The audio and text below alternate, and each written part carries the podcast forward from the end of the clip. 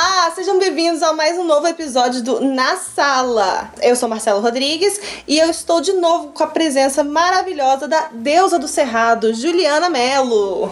Nossa senhora, uma apresentação dessa, gente.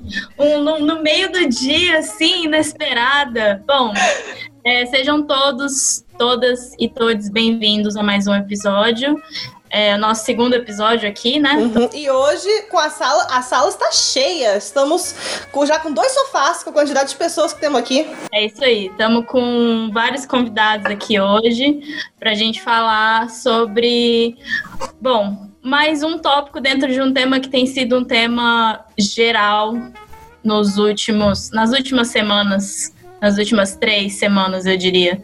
É. É, que, que estamos falando muito sobre racismo, sobre raça, sobre negritude e todos os temas relacionados a isso. Como eu e Marcelo, vocês não estão vendo a nossa cara, mas eu e Marcelo somos meninas bem brancas. Uhum. Então a gente imaginou que seria bem legal a gente trazer pessoas que vão ter muito para contribuir, são pessoas maravilhosas. Gente, eu tô aqui assim, o coração chega a estar tá grande de ver essa galera toda aqui, são pessoas incríveis. A gente vai deixar todo mundo se apresentar e vamos ficar por aqui Apenas observando. E aprendendo. Exatamente, porque o que nessas três semanas a gente aprendeu é cala a boca e escuta. Então, esse é o nosso é o momento que a gente vai ficar só quietinho e escutar essas pessoas maravilhosas falarem o que eles tiverem a fim de falar. Então, por favor, nossos convidados se apresentem e a sala é de vocês. Alguém quer começar a apresentar? Vai em ordem alfabética, é melhor. tirar o band-aid, gente. Gostei, ordem alfabética. Então vai primeiro Ana Caroline, Betânia, Bruno e Marcos. Ai. Olá, gente. Eu sou Ana Caroline.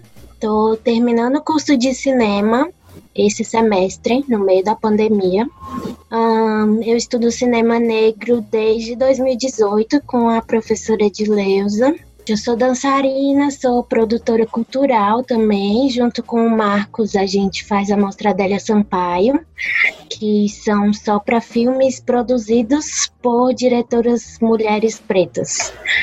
Eu faço parte da cena Vogue aqui de Brasília, que não tem muito a ver com cinema, mas ao mesmo tempo tem muito a ver com negritude. E eu sou roteirista, diretora, fotógrafa, gosto de todas as áreas do cinema, assim, menos produção, pouco, que eu cansei da produção. Gosto de produção de evento mais do que produção de cinema. É, rapidão. Ai, desculpa, Ana. Eu só queria. Você pode comentar também do da tua experiência que você ganhou com o curso da Sky e tal, que eu acho que foi mal maneiro isso. Sim. Em 2018, quando eu fiz a matéria da Edileuza, que se chama Etnovis, Etnologia Visual do Negro, o trabalho final é a produção de um curta-metragem que tem a ver com os assuntos que a gente discutiu ao longo do semestre, né?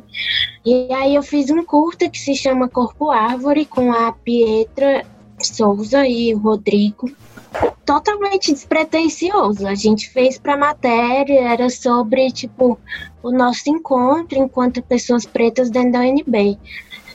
E aí, assim, surgiu esse festival da, da Sky, que se chama Facione, é um festival que eles promovem em todos os países da América Latina e também para a comunidade hispânica dos Estados Unidos, para estimular a formação de novos cineastas.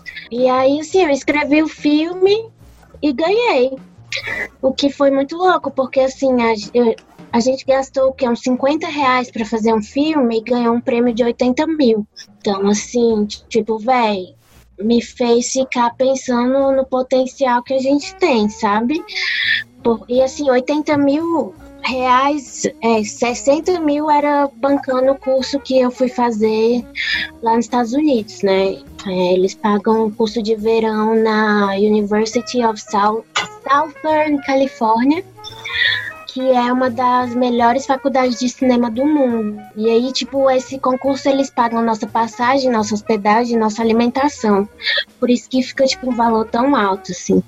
E foi muito incrível poder fazer esse curso, assim, tá em Los Angeles, que é tipo a capital mundial do cinema. E também aquela parte dos Estados Unidos é um lugar onde as pessoas pretas conseguiram prosperar de certa forma, assim. Então, dentro da faculdade, eu via muitas pessoas pretas retintas muito ricas.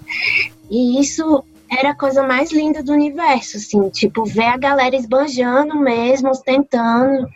Nossa, me deu esperança. Assim, fora da, da parte cinematográfica, né? E também, assim, dentro do curso, eu vi o quanto nossa educação aqui no Brasil é falha, assim, porque lá eu tive uma aula de fotografia que durou oito horas, tipo quatro horas de manhã e quatro horas da tarde. Que eu aprendi mais de fotografia do que em dois semestres de aula aqui no Brasil. E aí eu fiquei assim, caramba, o que um professor que tem experiência na área não traz de diferente, sabe, sim, para a educação, porque tem muita coisa que vai. A gente só precisa realmente que tenha alguém guiando a gente no processo de aprendizagem, né? E que essa pessoa saiba na prática o que é aquilo.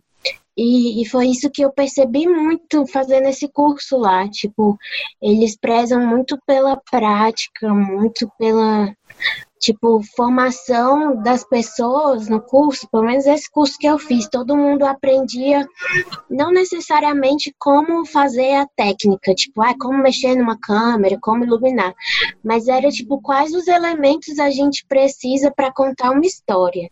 E que eu acho que foi assim o forte do meu filme que me levou para lá.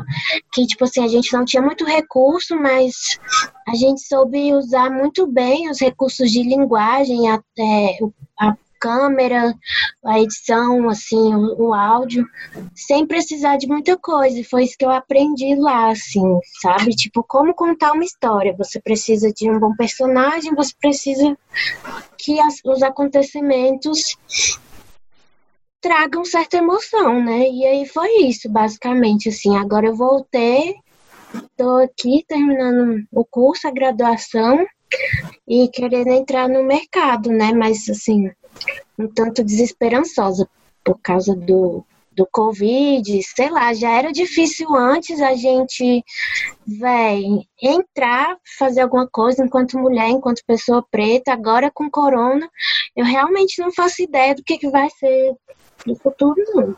Adorei que você encerrou assim com uma frase de efeito. Boa.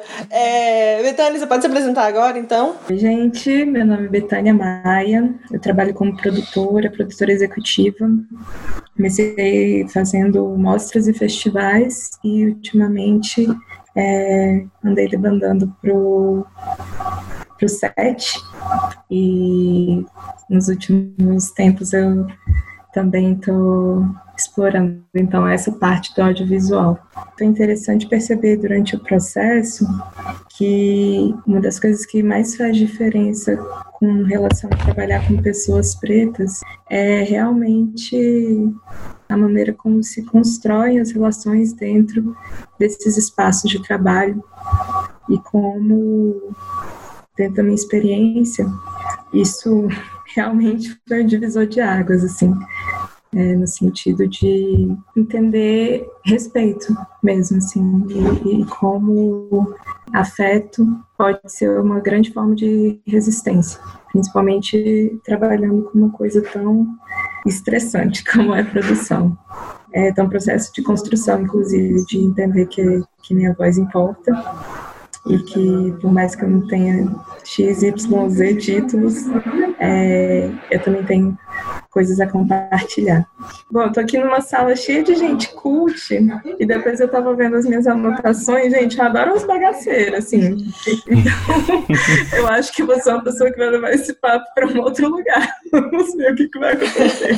Mas é isso, assim. É, quando eu pensei em falar sobre cinema negro, eu pensei que eu gostaria de falar também de cinema que não necessariamente é, esteja nessa caixinha, né, que as pessoas gostam de colocar, né, pessoas negras falam sobre questões negras. Tipo assim, o que é um, um filme negro, né? Que não um filme feito por pessoas pretas, com equipe preta, com pessoas pretas pensantes. Simples assim. Viajei, gente. Mas é isso. Maravilhosa. Bruninho? Olá, Betânia, eu te amo. então, eu sou o Bruno Vitor, eu sou formado em audiovisual pela UNB. Tenho focado um pouco na profissionalmente na área de assistência de direção, na direção e no roteiro também. E agora estou me colocando aí como curador também, que tem sido uma experiência incrível de imaginar quais vertentes a gente precisa estar tá ocupando também no cinema, né? Porque a gente tem muito que refletir sobre o que a gente espera de representatividade, pensando que ela tem que ser em todas as vertentes do cinema, desde a produção, atores e, e, todo, e todas as funções, né? Pensar o cinema dessa ocupação do, de é, profissionais negros como um todo mesmo, né? E também nessa formação de, de público, né? Que é um exercício de treinar o olhar é, não só por pessoas negras, mas por pessoas brancas. As pessoas brancas elas precisam aprender a assistir as obras produzidas por pessoas pretas que não sejam só como lugar de uma subcategoria, né? É, se a gente for categorizar alguma coisa a partir daqui para frente que seja o cinema colonizador, né? Esse é o cinema que a gente precisa categorizar e não dar mais espaço e janela, né? A gente precisa é, instaurar um cinema responsável, que eu acho que é uma das vertentes do, do cinema negro, né? Que é um, são filmes que pela dificuldade de, de serem feitos, pela toda a luta que se acrescenta nas existências dessas personagens, seja no documentário, seja na ficção, a gente espera muito uma resposta positiva e que contemple todo mundo que de alguma forma consiga ter acesso a esses produtos, né? Então, se eu fosse pensar em algumas definições para esse cinema que a gente chama de cinema negro, né?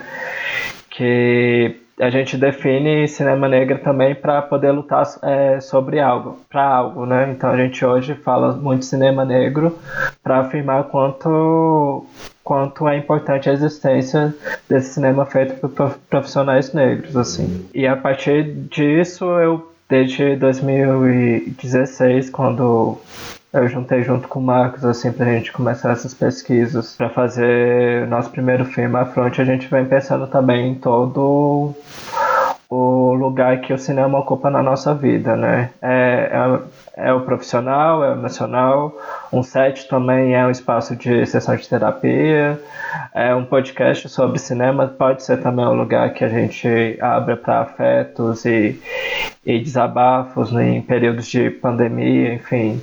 São muitas energias que o, o audiovisual consegue mover, né? E que tem tantas outras energias que estão tentando justamente sufocar essas, é, essas ações do nosso cinema, né? Então, estou muito feliz de estar aqui. Eu amo falar sobre cinema e estar com gente que eu amo também é muito importante agora. Ai, gente, socorro! Ai, muito amor, muito amor nessa sala. Já tô assim.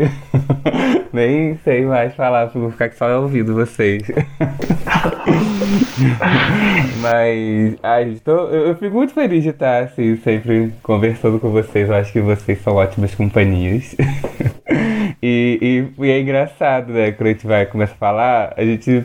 O caminho foi fazendo a gente se encontrar, né? Primeiro encontrei o Bruno, a gente começou a pesquisar e quando a Ana fala da, da Edileuza, a gente também se encontrou por conta da Edileuza, a Beth, o, o caminho foi fazendo a gente se encontrar em diferentes situações, né? Então, assim, é, isso é, é muito bom, né? A gente tá se juntando, é, é sei lá, um, um dentro do cinema, então isso é, é, é, muito massa de, de perceber, né?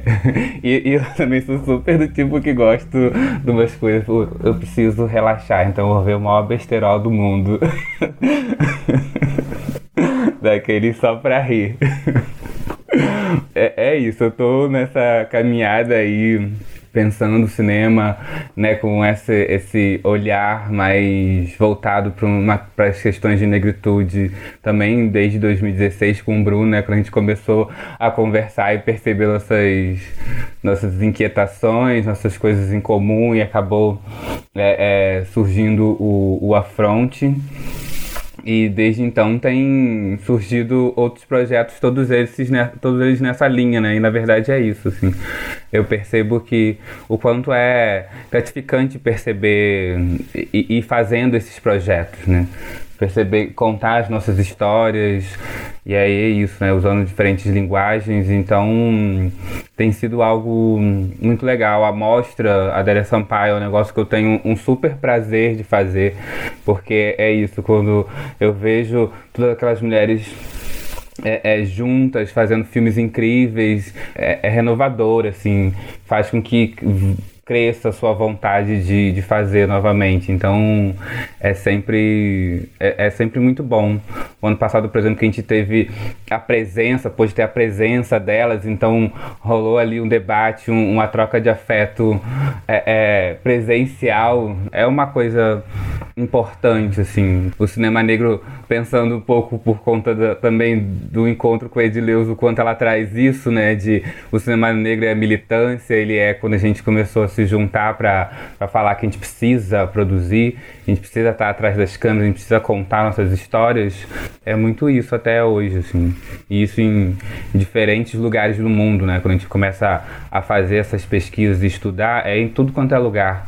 Também foi assim numa, numa história norte-americana, né, que a gente tem visto hoje todas essas, essas manifestações que aconteceram nos últimos tempos. Então, assim, o cinema também aconteceu isso lá. Então é é muito importante compreender esse histórico para que a gente entenda essas movimentações de agora, assim, de como também como a gente se vê na tela, como a gente é, é esse espelho é, é, extremamente importante. Então acho que vai ser uma conversa bem legal, gente. Também acho que vai. Bom, então acho que a gente pode começar falando um pouquinho sobre os filmes que vocês. Eu gostei dessa categoria aí do filme Quero Desestressar. Quero desestressar. Ai, gente, eu não sei o que vocês estão falando aqui, sou de pessoa cult. Eu aqui sou das branquelas, eu adoro Cinderela Baiana. Então, assim, bagaceiragem aqui comigo mesmo. Eu também não acho que esse. Não, não, não tem esse negócio de sala cult, não, Betânia. O negócio aqui é. É bagaceira mesmo. É só ladeira abaixo. é baixo, é baixo. Então, acho que esse é um bom lugar pra gente começar, assim, falando sobre esses filmes. Filme pra desestressar, filme bagaceira, filme pra rir, filme pra chorar de rir.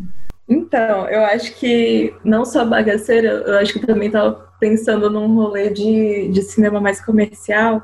E essa é, é, aproveitando que eu tô aqui na frente da minha amiga que é tão nerd quanto, eu sempre assisti muito filme de herói, né? E aí teve esse boom incrível que foi o Pantera Negra, que, enfim, trouxe, depois de tanto tempo de assistir um bando de gente que eu não, né, não, não, encontrava tanta, tanta conexão, foi muito sinistro. Assim, para além de imageticamente, né? Você vê, ah, nossa, é um filme com a maior parte das pessoas negras, etc. Quando eu fui mergulhar nele de fato, é, foi muito curioso ver que, assim, cada pessoa que participou do processo foi de um jeito muito sensacional, assim. Ah, eu sou péssima com o nome, gente, Ascendente em Peixes que chama. Uhum. Mas a figurinista do, do Pantera Negra, ela tem até um episódio sobre ela no Netflix, numa série chamada Abstract, The Art of Design. E é muito incrível ver como essa mulher é absolutamente genial na criação, além de roupa, né? É, eu diria até da criação de, de, características mais profundas quando ela cria a, a, o figurino daquelas personagens.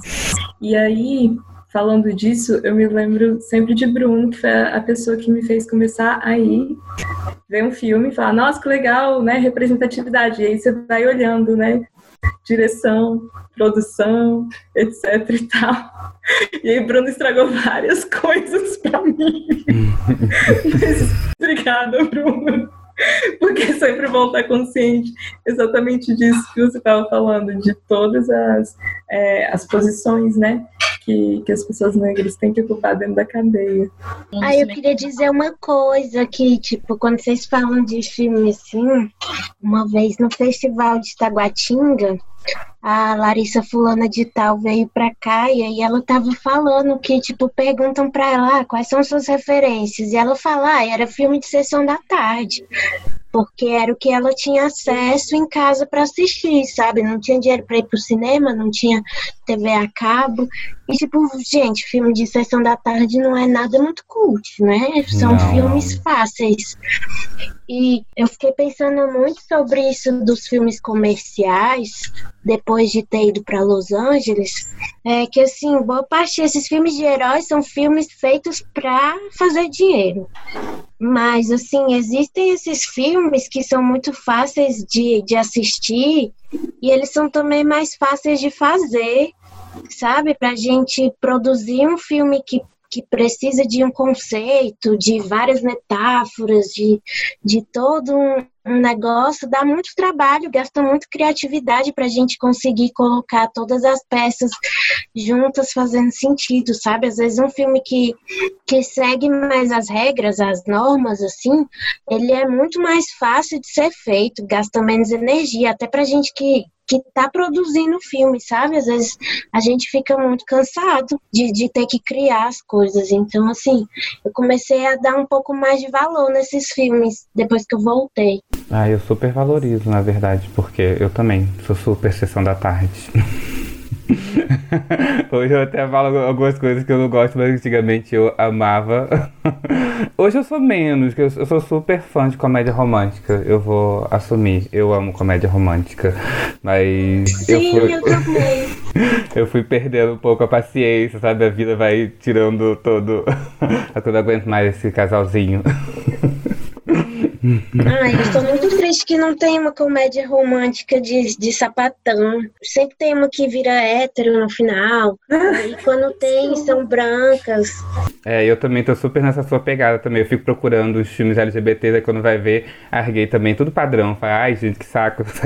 Sim. Uhum. Ou padrão ou sofrendo pra caralho, que já não é uma coisa que a gente tá querendo ver, né? Porque é É, exatamente isso. Aí, e, essa questão também de, de como a gente cresceu vendo, eu, eu sempre falo, eu sempre quis ter 30 anos. Desde os 15 anos eu queria ter 30 anos, porque assistia muito Sex and the City, né? Que é um bando de mulher branca com grana, que morava em Nova York, transava com todo mundo, não sei o que, mal, assim, vida legal. E aí, depois de um tempo, quando eu percebi que, hum, nada a ver, né? Ser aquela pessoa nunca seria aquilo. Na minha vida adulta, veio outro que foi Girls, que era tipo assim, as meninas continuavam ricas, continuavam branca, mas tipo assim, ainda era um pouquinho mais legal, porque já tinha 20 e poucos anos, então a gente tava meio que assim. E aí, foi muito massa quando eu vi o Ela Quer Tudo. Que é uma direção do Hum. Spike Lee, que eu tenho vários problemas com ele, com relação a, a gênero. Mas assim, gente, ela é exatamente quem eu quero ser. Sou artista, quero morar num loft, Nova York, ter Ter três namorados e uma namorada. tipo assim. E aí, é isso, vezes é gostoso você só olhar e falar, ai, que delícia que deve ser você, tipo, ai, que problema existencial incrível que ela tá É. vivendo nesse loft de Nova York. Quando tá na crise, pinta um quadro. Não, e ainda assim, ela é, consegue abordar questões super pertinentes de uma forma muito leve também, né? Eu acho que é mais sobre não, é, não necessariamente não tocar em assuntos sensíveis, mas também saber tocar de uma forma espontânea, é, alegre, enfim, porque a gente vive várias coisas que são muito complicadas, mas também a gente sabe é, ter leveza nas coisas, né? E é isso que falta muito às vezes, assim, né? Tipo, não que a gente é, tem besterol. As branquelas, por exemplo, a gente vê vários problemas ali, né? E assim, que eles citam é, no- através do deboche, né? O deboche ele vai, vai salvar o mundo, eu acho, assim. E aí eles conseguem muito é, fazer uns filmes assim que são engraçados, divertidos e que tocam em, em pontos muito importantes também, né? Sim, o cinema americano tem muito disso, né? De ter esses filmes que que, personagens pretos vão usando o, o deboche pra sacanear filmes de terror, que uh, os brancos estavam correndo, assassino, usando os mesmos, os mesmos fatores o tempo todo, viajar num, um, num modelo de, de filme, e aí vem sempre algum desses criadores negros e, e e utiliza isso num, num, deboche com vários filmes que surgiram assim, né? E, e na verdade é, é, é, uma estratégia interessante comercial e também de falar, caraca, tô... gente, olha esse filme. Sim, tem aquela frase do Todo Bando de Pânico, né? Que a, a, a personagem negra fala, ah, e hoje não sei quantos negros foram assassinados por policial e só estão preocupados com essa branquela do poço. Eu acho que a gente está precisando usar mais, de, mais do deboche no, no Brasil, sabe? Tipo assim. E eu acho que não só no cinema, mas no dia a dia. E que, e tipo assim, depois que eu entrei pro Vogue, e no Vogue tem muita cultura do shade, né? Que é o deboche. Nossa, eu vi o quanto é divertido. É muito legal debochar da cara das pessoas. Principalmente quando é alguma pessoa branca que tá falando bosta.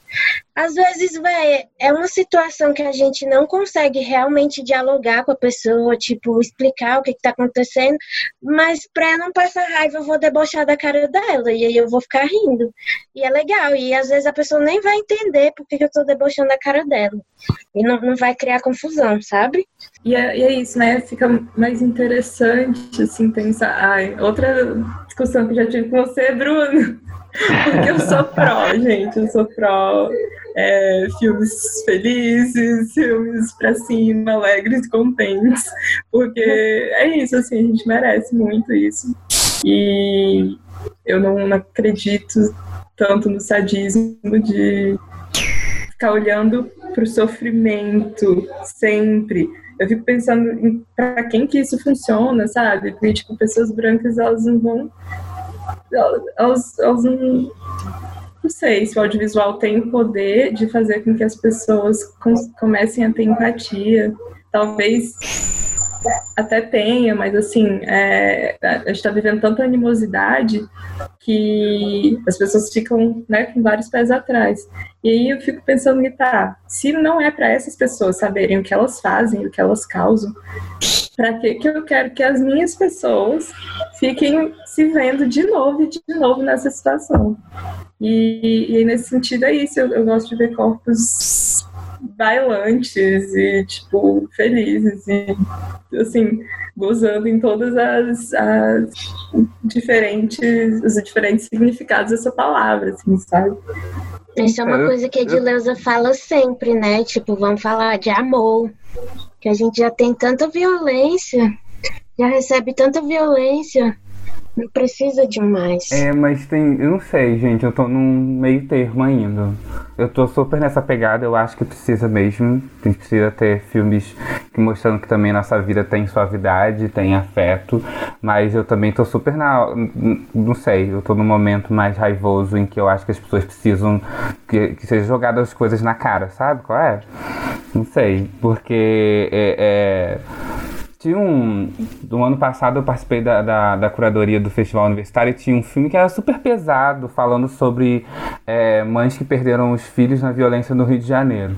Era mega pesado, mas cara, eu falei, gente, esse filme tem que entrar por, por, porque ele vai passar no lugar que as pessoas sabem disso, mas sabe como é? Então, eu acho que a gente tem que aproveitar também determinados espaços para também como forma de denúncia. Eu acho que é isso, ainda em alguns momentos, sabe? Claro que o que a gente não pode é achar que todas as nossas histórias vão ser pautadas pela violência, mas eu não sei, eu acho que aqui tá muito latente tá muito difícil algumas situações. Então, eu não sei, eu acho que em determinados momentos determinadas é, é, porradas precisam ser dadas. Uma porrada num festival de Brasília que a gente sabe como é o, um, um, um, o público que frequenta o Festival de Brasília, um público classe média, um público plano piloto, essencialmente. Claro que ele tá com as informações aí, mas ao mesmo tempo eu acho que a gente pode usar também é, é, é, o cinema como essa arte para dar esse, fazer esse incômodo. Fazer a pessoa sair do cinema e falar, puta que pariu, Sabe? Não sei, eu acho que ainda tem um pouco, ainda precisa um pouco disso. É claro que eu não acho que a gente só tem que se ver na tela sofrendo, porque a gente também não sofre o tempo todo. E mesmo quando a gente sofre, eu falo muito, não sei. É, é, eu vi um filme esses dias que o Bruno indicou, Fartura, da, da Yasmin Tainá. Gente, aquilo é minha infância. Eu tava, eu tava, eu tava na periferia lá, todo mundo se juntando do lado de comida, tirando foto. Gente, né? Minha adolescência nos 90. então, assim, comendo doce de São Cosme Damião, sabe? Sempre com música alta. Isso é uma coisa que tá muito na minha cabeça. Falei, cara, é muito, é muito a minha infância. sabe? Passando perrengue, porque todo mundo tava lá se juntando, tirando foto feliz da vida. Mas tava todo mundo também passando perrengue ali, suando pra pagar a conta, não sei o quê. Então, nossas vidas tinham os sofrimentos diários, óbvio. Mas a gente se juntava e era batuque, era, era cara, era felicidade. E é felicidade até hoje, porque na verdade até hoje só, só mudou a geração, a gente se junta do mesmo jeito. e hoje tira mais fotos. É isso, assim. É entender que a gente tá muito pensando na narrativa superficial ainda, de pensar que tem que ser uma coisa ou outra. Sim. E não é assim, a gente precisa entender nessa complexidade. Assim como no movimento negro a gente vai ter pessoas que estão muito no lugar de negociação, de, de diálogo, a gente vai ter também lá na outra ponta as pessoas que estão não aguentam mais e elas precisam desse debate mais, é, embate mais direto, né? Então a gente vai ter essa vertente também nas linguagens do cinema e isso às vezes acontece até dentro de um filme. Eu fui numa palestra do, do Lázaro do Lázaro Ramos e ah, eu esqueci o nome da outra escritora. Isso, Ana Maria sim. Gonçalves. É. Isso, justamente. E uma coisa que eu fiquei pensando muito, uma técnica que ele falou sobre a questão de você criar empatia do público para falar verdades. Então ele trouxe o Alpaió, onde acontecem séries de fatos cotidianos e super engraçados para no final falar do genocídio de crianças pretas Sim. sabe? Então, é, as coisas não, não são só dadas, né? A gente não, não quer falar de dor e escreve um filme sobre dor, não. A gente vai falar sobre todas as complexidades que é a existência de ser uma pessoa preta no Brasil. E não tem como eu falar só de um lado. Eu vou falar das dores, eu vou falar da alegria, mas é, eu acho muito importante falar dos dois, assim. Acho extremamente importante. Enfim, eu sei que existe muita possibilidade de ver um, um filme como a gente vê filmes brancos que é só felicidade e tal. Nem esses filmes é, eu acho que eu quero assistir, assim, tipo, não sei, pra mim não, não me toca, não me, não me cria em- empatia. Talvez eu fique um pouco até chateado de ver a pessoa feliz o tempo inteiro. Porque Pessoa chata. né, assim, filmes efusivos, assim, aquela felicidade talvez não, não para brasileiros, assim, mas é, pensar de fato nessas complexidades, assim, dá, dá para falar de tudo, principalmente em longas, assim, eu acho que, que a gente consegue, eu sempre fico pensando no, no Apaió nesse lugar mesmo, é, de como, como diretor, né, como pessoa, é, pessoa que tem que pensar o que as outras pessoas querem assistir, o que vão deixar elas presas na mensagem que eu quero deixar ali no, no final desse filme, né? Então, essa ideia me marcou bastante de criar a empatia do público, né? Para falar verdades, assim. Então, é uma coisa que eu tenho pensado muito também. Isso que você falou me fez pensar numa coisa que eu tenho refletido muito agora com o meu TCC. Ok, eu estou fazendo um filme para pessoas pretas, para pessoas LGBT, mas que não que não vai se restringir somente a esse público. Como é que eu vou formatar a linguagem dele, tanto pessoas brancas quanto pessoas pretas entenderem, porque assim, vão ter símbolos, vão ter imagens que nem todo mundo vai entender, por não ter um contato com aquela cultura. Entrando nisso de que ah, eu preciso falar algumas verdades, eu preciso falar de amor, quero falar de tudo, mas é uma tarefa bem difícil, assim.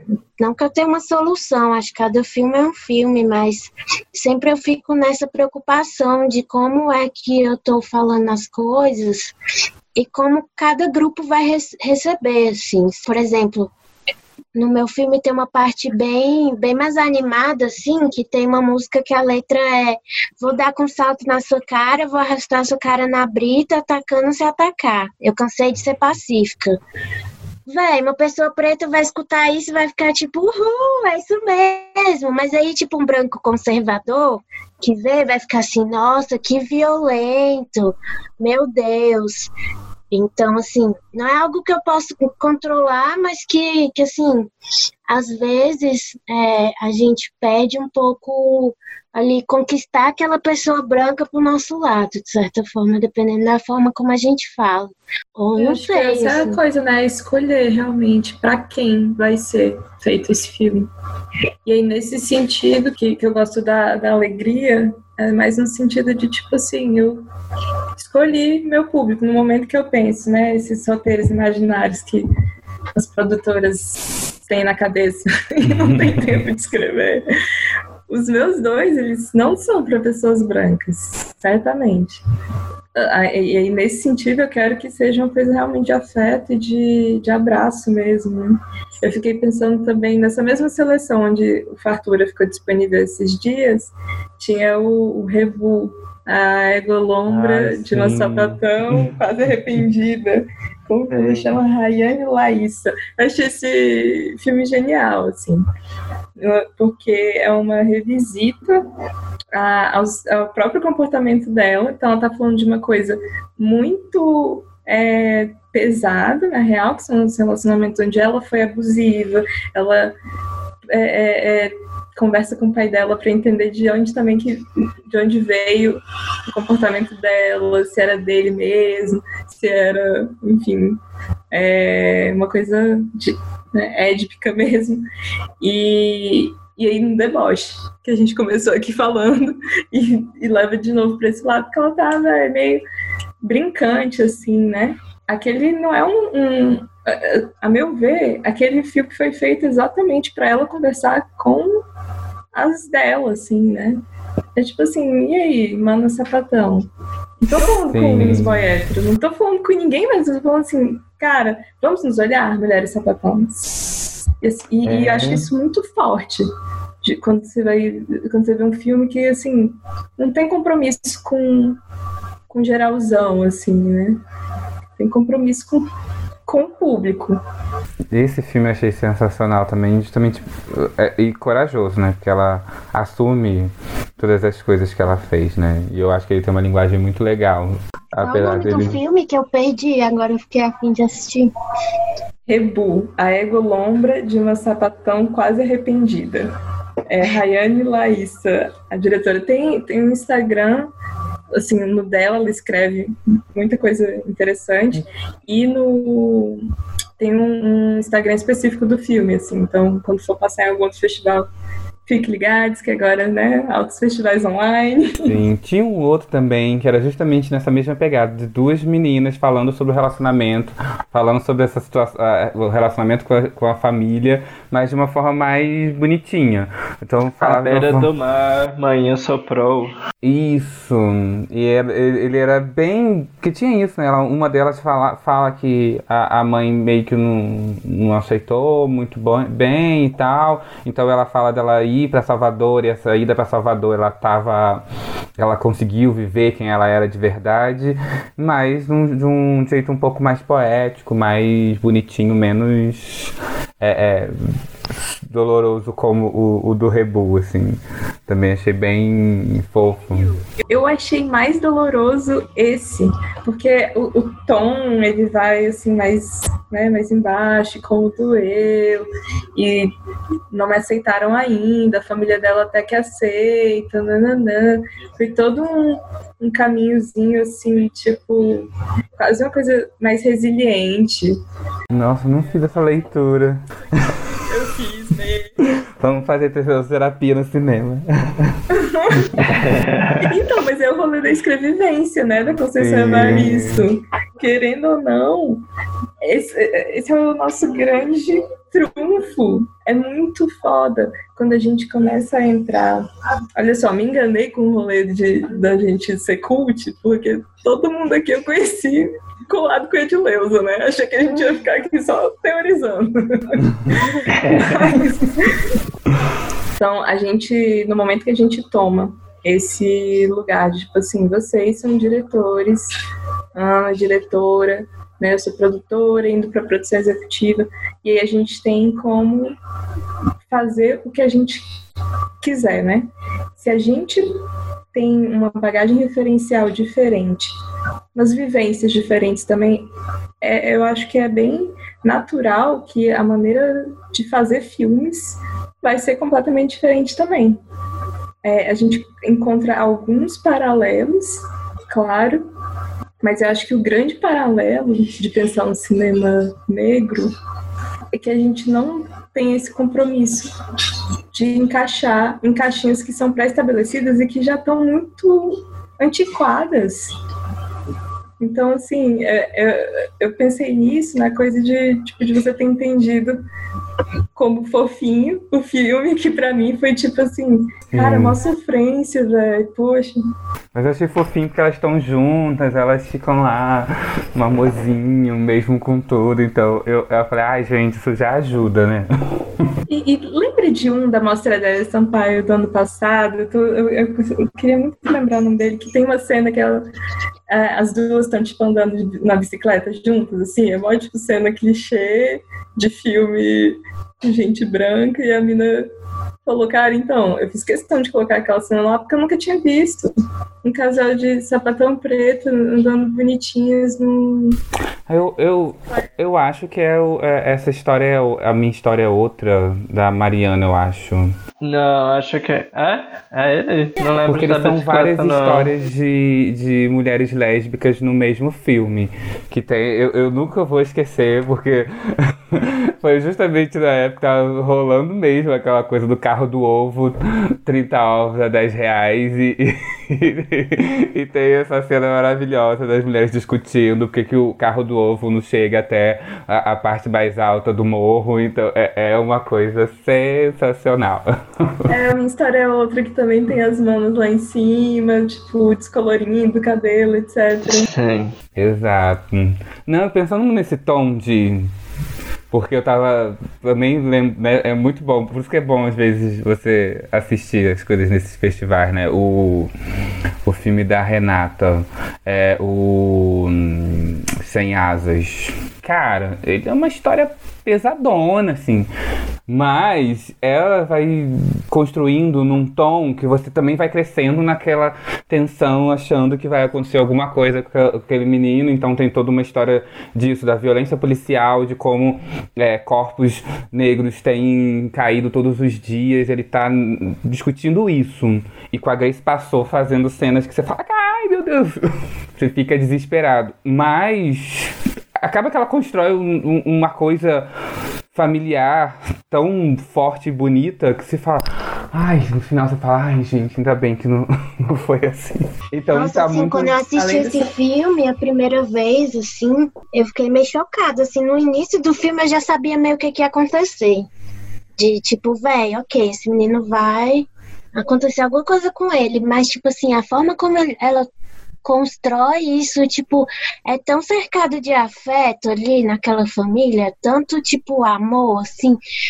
E, e tem um final, apesar de ter ali aquele clímax que é tenso, que a gente sabe que acontece, mas tipo, tem uma resolução bonita e que, e que a família tá toda ali junta para para apoiar, sabe? Acho que, que volta naquilo que o Bruno tava falando. É, ela fala de violência e fala de amor ao mesmo tempo.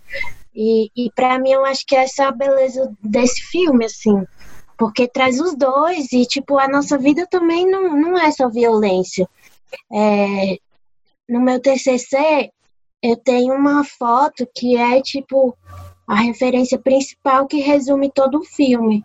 Que é uma foto que tiraram na Síria que tem uma família é, brincando, assim, o pai dando banho nas crianças na banheira e atrás você vê toda a cidade destruída, assim, por causa de um bombardeio.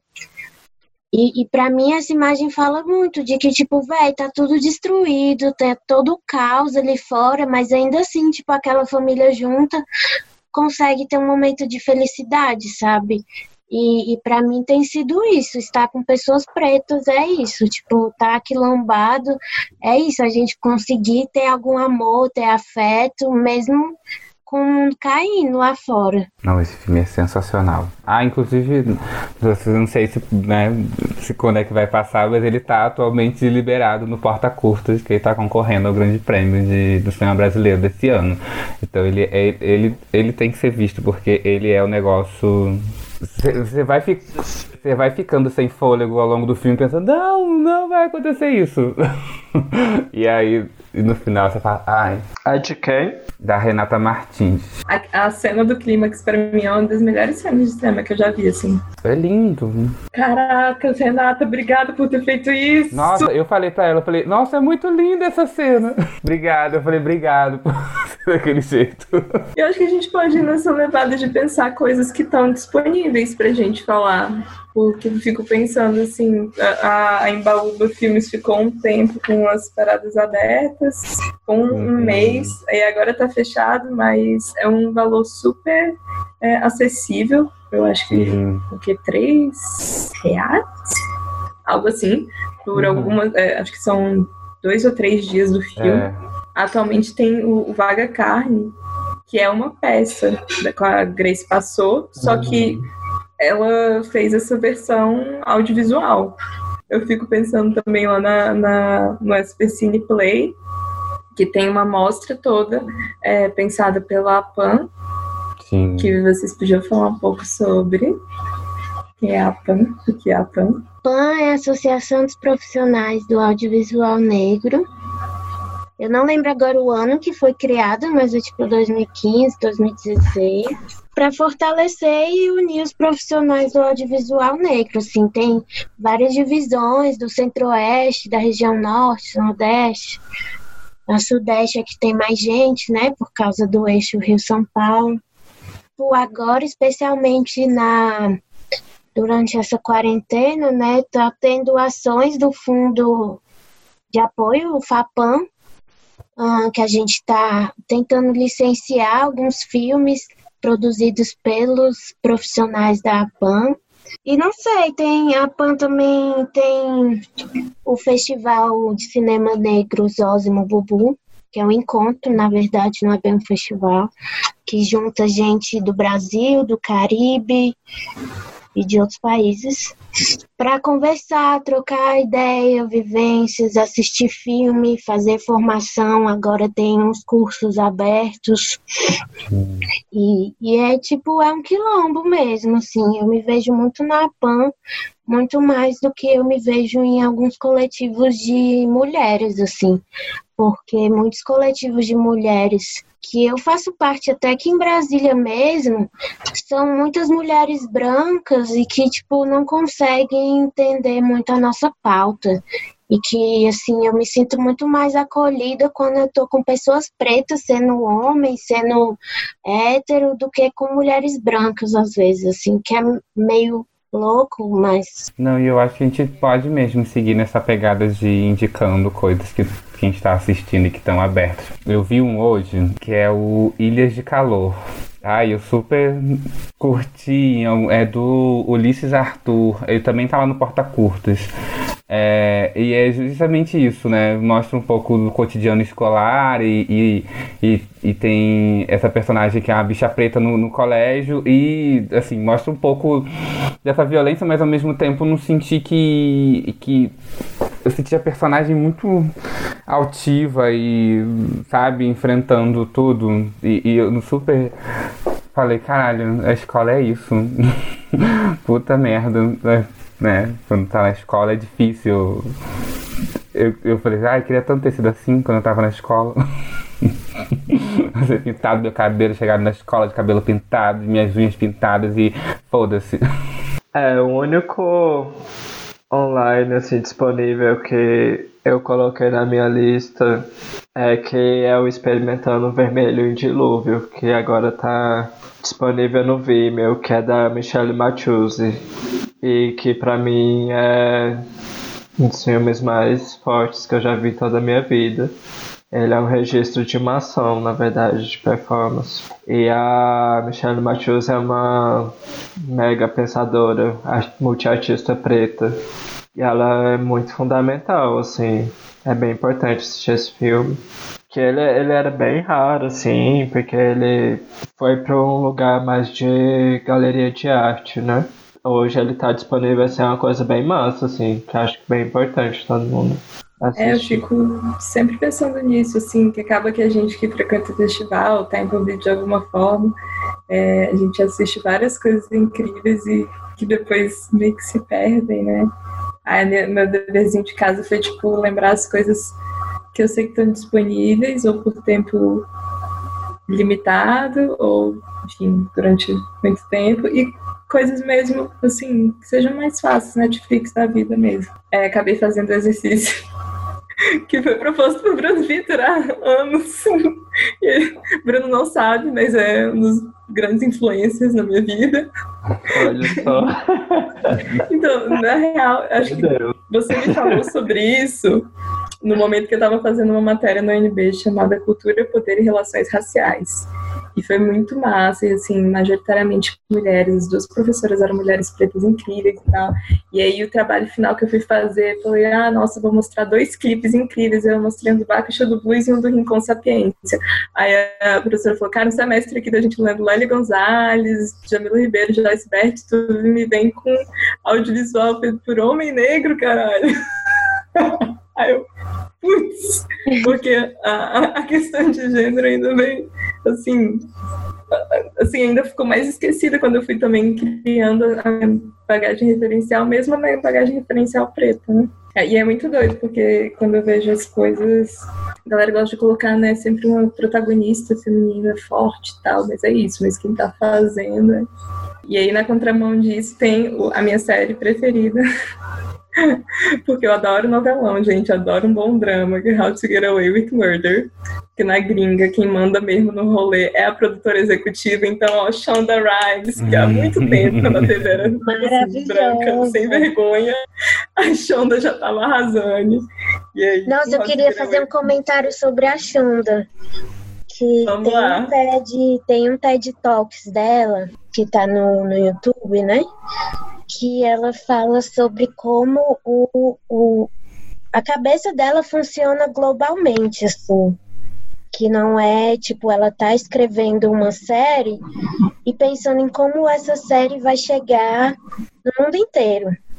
E ao mesmo tempo que ela tá produzindo, escrevendo uma, ela tá produzindo outra e fazendo tipo mil produtos ao mesmo tempo para o mundo inteiro. E, tipo assim, eu acho que isso é uma coisa que eu não vejo muito aqui no Brasil, sabe? Das pessoas pensarem em levar nossa produção para fora, em como, como os nossos filmes conseguem chegar para as pessoas pretas da diáspora que estão fora do Brasil, sabe? Na América Latina, Estados Unidos, África. Véi, esse TED pra mim eu fiquei tipo, uau, é sobre isso, sim. Eu me inspirei muito nela, porque eu já fiz dois intercâmbios, um eu fui pro Canadá, outro agora, esse que eu fui para Los Angeles. E tipo, velho, eu funciono assim também, sabe? De, de pensar muito o mundo de pensar minhas coisas para fora daqui. Não que eu queira abandonar o Brasil, né? Sabe? A gente tem um potencial muito grande para explorar e que não explora. E que podia ser uma coisa assim, tipo, se tivesse mais investimento também, né? Da gente, o Brasil, com a diversidade que a gente tem, nossa, a gente podia ser, tipo, o país que tá mandando filme pro mundo inteiro, que tá todo mundo assistindo e todo mundo querendo mais. E eu recomendo vocês assistirem esse, esse TED dela. É bem interessante. Massa. Mas sabe, com essa fala sua, eu fico pensando no, no processo de curadoria do, do festival que estamos fazendo. Metade dessa conversa aqui está envolvida. Tem o Bruno Vitor como um dos curadores, eu sou diretora e Ju é minha super produtora. é um festival internacional, chama Rastro Festival de Cinema Documentário. Então eu tava achando que ia ter, nossa, vamos colocar filmes de vários lugares. Por várias questões, acabou que a gente tinha filmes brasileiros fortíssimos, muito fortes. E, e eu fiquei pensando muito sobre isso, assim, a, a, principalmente a produção de curtas do Brasil, ela é sensacional. E a gente está falando de um país que dá zero é, respeitabilidade para esse ofício, para qualquer um desses nossos ofícios, né, de trabalhadoras e trabalhadores da cultura. E ainda assim, a gente tem pessoas que estão fazendo filmes com 50 reais. Tem aqui nessa sala. Sim, sim. e, enfim, já fizemos com menos, já fizemos com um pouquinho mais. Mas, assim, eu sempre penso isso. Às vezes eu vejo um filme muito ruim e aí eu vejo aquela lista de créditos gigantesca e fico pensando, nossa, coloca a grana propagada a esse tanto de gente para ver se eu não faço uma obra-prima. Então, assim, acho que a gente já tá com um cinema super maduro de curta-metragens. E aí falta realmente é, uma maneira da gente captar para que as pessoas pretas, principalmente, façam longas-metragens tão incríveis quanto os curtas, assim. Acho que a, a Mostra da Sampaio também foi, assim, me mostrou isso, assim, caracas, muito curta, incrível. Tipo, nenhum desses curtas sai de um lugar, assim, de, tipo, filmão, filmão. Em, vários, em várias áreas, porque o, o Corações Encoraçados da Jamile Coelho, da Cintia Maria, é apenas, assim, um super, uma super animação. Não sei se vocês lembram desse. Sim. E animação 3D, na verdade, né? Animação 3D. E aí, quando eu vejo umas meninas mais novas que eu, fazendo, sei lá, o primeiro filme animação 3D do Brasil, sensacional. E, e aí, retornando também a ideia da, da, da entrega, da, da, coletividade que tem nos processos de trabalho é, entre pessoas pretas, a Jamile falou, né, conhecimento parado da dengue. Então, assim, elas foram aprendendo a fazer animação e aí já criaram uma escola, então elas já estão, né, eu acho isso muito interessante pensar também, né? Para que represar conhecimento? Sim, a Pamela, não vou lembrar agora, Peregrino, que é do, do da animação O Parado Sum, e, e é isso, ela foi fazendo junto também com, com outro, outros profissionais e também com, com pessoas que ela também é de candomblé e com pessoas do terreiro, assim. Então é isso, juntar também o conhecimento que as pessoas no terreiro têm para trazer para a história, fazer com que todo mundo esteja junto é, é, na produção também, porque é isso, né? Também é, é esse processo de, de, de aprendizado que vai ser tanto para quem está trabalhando porque também vai estar tá imerso é, é, nessa, nessa cultura do candomblé e também de pessoas que estão lá no, no terreiro que talvez tenham, estejam, tenham tido o primeiro contato ou, ou não com a produção de animação naquele momento, né? Então, é, é, esse formato de produção é, é um negócio é, é, é incrível, assim, e, e, como junta esses dois conhecimentos e fez um filme lindo, é lindo a animação, é, é super... Então, é, um pouco disso que, que você estava falando, Beth, de como a gente ainda está conseguindo se juntar e fazer. Claro que a gente também não tem, né, não tem que se colocar nesse lugar para sempre. A gente não quer ficar assim para sempre, né? Porque não é isso. É, Eu quero é... fazer filme com dinheiro, ser bem paga e ficar rica. A gente precisa pautar e porque é foda, né? Na hora que a gente tá aqui se fortalecendo, tudo estão destruindo nossas políticas públicas que deu tanta grana para tanta gente. É, e agora a gente vai ter que bater de novo para conseguir reconstruir tudo de novo do zero, assim, talvez. Então, é, é, é, é, esses ciclos que a gente também tem que começar a, a, a romper, né? Assim, poucos foram os que conseguiram ficar produzindo longas, que estão produzindo longas seguidos, só o, o Joelzito, assim, que eu consigo lembrar de É, nome. é. Ah, a Glenda Agora. fez dois filmes, né? A, a Glenda, é verdade. a- E que estão disponíveis agora, né? verdade. E tem um Os filme, um filme que estreou agora em Tiradentes, né? Também está Sim, disponível. Os três estão disponíveis. E eu queria voltar um pouco só na, lá na Shonda, é, que tem Secure da, da Isha, Issa Rae, que é da HBO, e é maravilhoso, assim, é tipo. É que se for, como se fosse é, um Sex in the City com protagonistas O negras. nome da então, série é Queer? Insecure. Ah, Insecure. ah, sim. Uhum. Sim.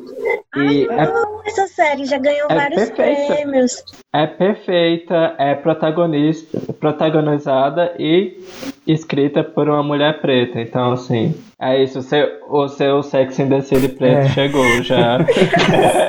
Eu esperei não é- 28 anos por isso. Ele é da HBO, né? Então, mas assim, a gente pode estar aí ensinando formas muito simples de estar assistindo. Não sei se Marcelo e a Juliana deixam no podcast. Tira a parte que a gente fala da pirataria. Tiro nada. Oxi. Aqui é rapaz. Aqui é pra todo mundo ter acesso, então tem que ser mesmo. Gente, é, a gente tá chegando, já passamos um tanto de uma hora, geralmente os nossos episódios têm uma hora. Então, assim, eu só queria que a gente conseguisse. Eu acho que essa conversa a gente segue o resto da noite se largasse. Me dá uma Uhum. garrafa de vinho, eu tô aqui só ouvindo vocês e fazendo anotação nos meus post-it. Mas queria que a gente desse uma, uma fechada para poder a gente conseguir encerrar. É, se cada um pudesse, tipo, fazer um, uma última palavra, um, aque- aquele parágrafo de conclusão da, de redação. Vamos fazer as considerações finais ao contrário agora, começando do Marcos? Ah, gente, sei que foi ótimo esse papo. É sempre bom encontrar vocês. foi ótimo falar sobre, sobre cinema, sobre negritude. É, é sempre muito bom. É, sou eu? Ah, é isso, né? Tô, tô feliz. É, anotei também muitos filmes aqui pra assistir. Tô feliz com essa possibilidade de estar assistindo outras produções também, que a gente às vezes também fica deixando um pouco de lado, né? A gente não procura tanto. É isso, eu também fiz uma lista gigantesca que não deu pra falar, eu quero deixar disponível aí também. Talvez elas não, não sejam fáceis de achar, mas vamos se esforçar. Acho que tem que ter esses esforços, esforços também. De precisar entender que cinema antirracista ele não é só esperar que os filmes pretos venham pra gente assistir, mas também ir atrás deles. E é isso, obrigado gente, foi assim muito bom. E já, já tô aqui empolgado que assim que acabar que eu acho que já vou assistir alguns. Então, acho que eu finalizo agradecendo realmente a todas, todos envolvidos aqui. É, também acho sempre delicioso conversar com vocês, se deixar realmente vai até umas horas. Eu acho que um- uma coisa, acho que uma das coisas mais importantes assim que, que foi dito aqui é realmente sobre a questão de treinarmos o olhar, né? Eu acho que durante muito tempo não nos foi permitido é, entender que a, a importância de ter não só esses corpos negros na tela, como em todo o processo né, de criação audiovisual. E quando eu falo audiovisual, eu incluo também assim clipes, né? Que quando eu era mais nova eu tinha muito essa é, essa moda, né? Do MTV, do Multishow. Eu tinha aqui em casa, é, assistia muito clipe e tal. E aí, um, um momento, começou o rolê das divas, assim. Então, acho que começa ali a falar: caracas, isso também é bonito. Na real, isso é bonito. Na real, o que eles diziam que não era bonito. Enfim, então, é uma coisa que é tão pequena, né? Porque era isso, era um, um menino de 10 anos que não tinha como verbalizar esse estranhamento com o, o próprio corpo, com o que eu achava que deveria ser bonito, por que, eu, eu não vou ser isso? Ai meu Deus, o que é isso? Surgem as divas dos clipes, então assim, o audiovisual é gigantesco. É, e, e, a influência do audiovisual pode ser gigantesca mesmo, né? Então, se a gente fala de treinar o olhar, de formação de público, enfim, é, é em vários lugares possíveis. E, e, é isso, né? Realmente não é, não vai vir naturalmente, é, exige um, um esforço é, que eu sinto que não deveria ser sempre a gente fazendo esse esforço, porque a gente conhece essas histórias também. Para a gente sai mais fácil mesmo, né? Lembrar disso, daquilo, daquilo outro e tal. Eu acho que agora, com todo amor, todo afeto, é, tenho tentado trazer as pessoas brancas que estão à minha volta e que eu amo, que, vai, que valem a pena, porque tem outras que, tipo, vai pra longe de mim, não sou obrigada a ensinar nada a ninguém. Mas tem gente que eu amo, que eu quero mesmo compartilhar, para que entendam é, de onde vem o que a gente fala, de onde vem o que a gente sente. Acredito sim em aliados e aliadas, algumas e alguns. quanto mais a gente compartilha e quanto mais pessoas brancas também se desafiam a buscar essas coisas, mais a gente vai ter um, passinho para frente, assim, isso que a gente está buscando. Eu acho que a gente precisa que mais pessoas brancas assistam as nossas produções para a gente ganhar mais dinheiro com os views nos streamings, porque é necessário, a gente quer dinheiro. Não é só a militância pelo rolê simbólico, a importância da, da causa, mas o dinheiro move o mundo e a gente precisa dele também. E o segundo ponto é que assistindo às histórias que a gente escreveu sobre a gente, dá para entender melhor como é o nosso mundo, fora dos estereótipos, assim. Porque os filmes, o cinema negro, ele, assim como as nossas vidas, ele não é único, ele não tem um formato único. Ele vai ter vários gêneros, ele vai ter várias formas, vários tamanhos.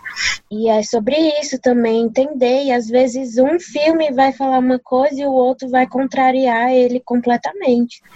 Porque é assim, a gente não consegue concordar em tudo também. Né? Existem as nossas diferenças.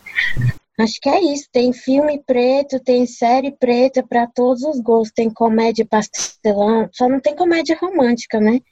Mas tem filme de ação, tem drama, tem gente, tem tudo.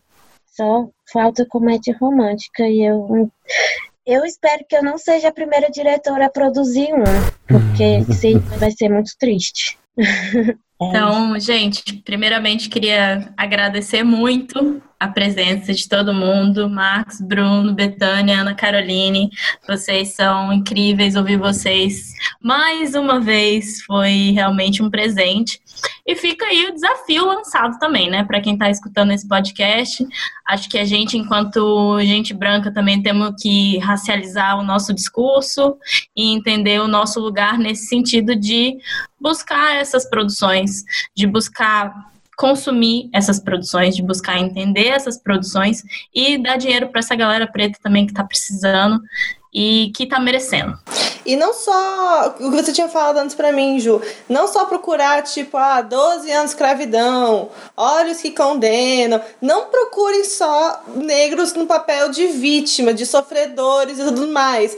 A gente tem que respeitar a história, tem que respeitar sim, mas vamos procurar tipo Pantera Negra, vamos ver um cara sendo herói e fazendo coisa foda e vamos ver uma comédia, não vamos botar sempre, ai, vou ver esse filme aqui de um de um negro, é, de um negro sofrendo e vencendo a vida, porque não é só sobre isso. É, e, e, eu queria também lançar um outro desafio aí, que é vamos encontrar uma comédia romântica, gente, para falar pra Ana Sim. Caroline. Eu não admito que não existe, não é possível. Na... Quero na minha mesa. Antes de fechar, eu não vou lembrar os nomes, mas eu tava dando uma fuçada e a Netflix tá cheio de, de filmes feitos em diferentes países africanos e tem umas coisas bem é, é, comerciais e provavelmente ali vai achar alguma comédia romântica feita em algum país africano. Eu, eu creio que sim, creio que acha sim. Ai meu Deus, tem que falar que tem Atlantic na Netflix. Sim, não é uma comédia Era romântica, mas é maravilhosa. maravilhosa. Estragou, Bruno estragou tudo agora. Bruno, A minha indicação era Atlantic. Nossa, Então é isso. Então fica aí a minha indicação é, dessa semana é Atlantique, que é um filme, que tá na Netflix.